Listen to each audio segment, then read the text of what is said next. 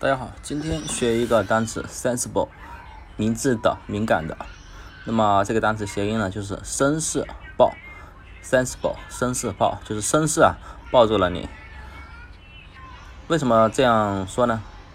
你想啊，假如你是一个明智的、敏感的小女生，那么如果一个绅士抱住了你，那么你肯定会感到不舒服，对不对？会感到很敏感，对不对？